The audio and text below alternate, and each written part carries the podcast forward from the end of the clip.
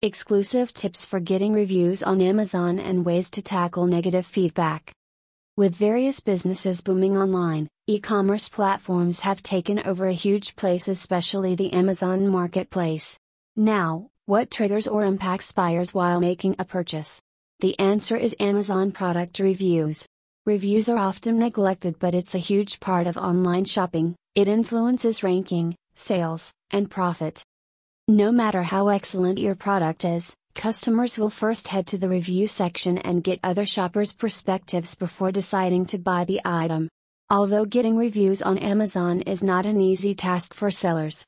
In this guide, we will discuss the concept of how to get product reviews on Amazon, how it benefits your business, the algorithm of calculating Amazon product ratings.